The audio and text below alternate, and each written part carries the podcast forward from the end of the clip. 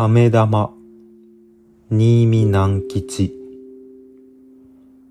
春の暖かい日のこと。渡し船に二人の小さな子供を連れた女の旅人が乗りました。船が出ようとすると、おーい、ちょっと待ってくれ。と、土手の向こうから手を振りながら、侍が一人走ってきて、船に飛び込みました。船は出ました。侍は船の真ん中にどっかり座っていました。ぽかぽか暖かいので、そのうちに居眠りを始めました。黒い髭を生やして、強そうな侍が、こっくりこっくりするので、子供たちはおかしくて、ふふふ、と笑いました。お母さんは口に指を当てて、黙っておいで、と言いました。侍が怒っては大変だからです。子供たちは黙りました。しばらくすると、一人の子供が、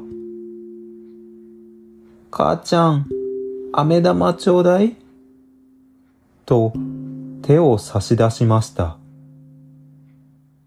すると、もう一人の子供も、母ちゃん、あたしにも、と言いました。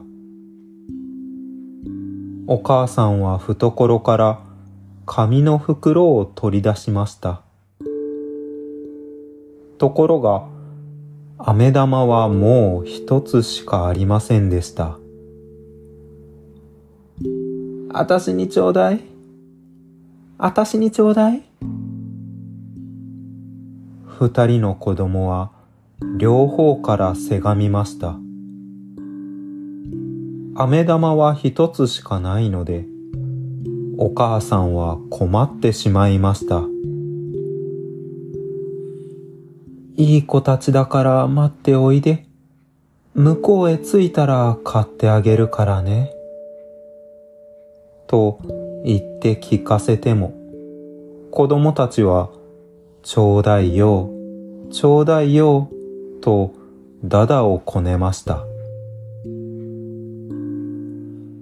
居眠りをしていたはずの侍はパッチリ目を開けて子供たちがせがむのを見ていました。お母さんは驚きました。居眠りを邪魔されたので、このお侍は怒っているのに違いないと思いました。おとなしくしておいで。と、お母さんは子供たちをなだめました。けれど子供たちは聞きませんでした。すると、侍が、すらりと刀を抜いて、お母さんと子供たちの前にやってきました。お母さんは真っ青になって子供たちをかばいました。居眠りの邪魔をした子供たちを侍が切り殺すと思ったのです。飴玉を出せ。と侍は言いました。お母さんは恐る恐る飴玉を差し出しました。侍はそれを船のへりに乗せ、刀でパチンと二つに割りました。そして、それ、と二人の子供に分けてやりました。それからまた元のところに帰ってこっくりこっくり眠り始めました。